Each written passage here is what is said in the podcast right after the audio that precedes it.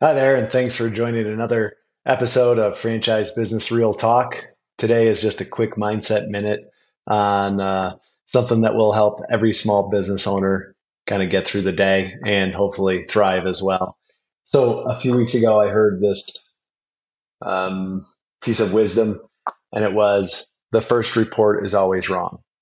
And what the gentleman was getting to is the first report that comes over the radio or um, phone or email or text, usually text probably, is probably a little bit fueled by emotion um, and also probably not the full story. And so I heard that and I was like, nah, that makes sense. And then the last couple of weeks, I've just been reminding myself of that over and over again. And it has lessened my emotional response to things um, kept me a little bit more peaceful and serene at times, and also helped me deal with the situations from an objective, a little bit more distance distance perspective um, that has proved to be a lot more effective.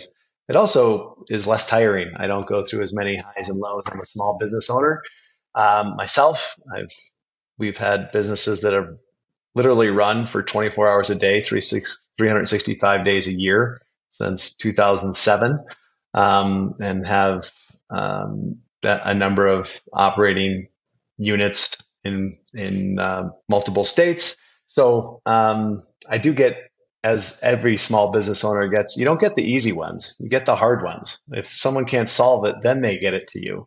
And if every one of those is an emotional high or low, um, it could exhaust you. So the first report is always wrong. Just understand that it's probably um, not exactly accurate.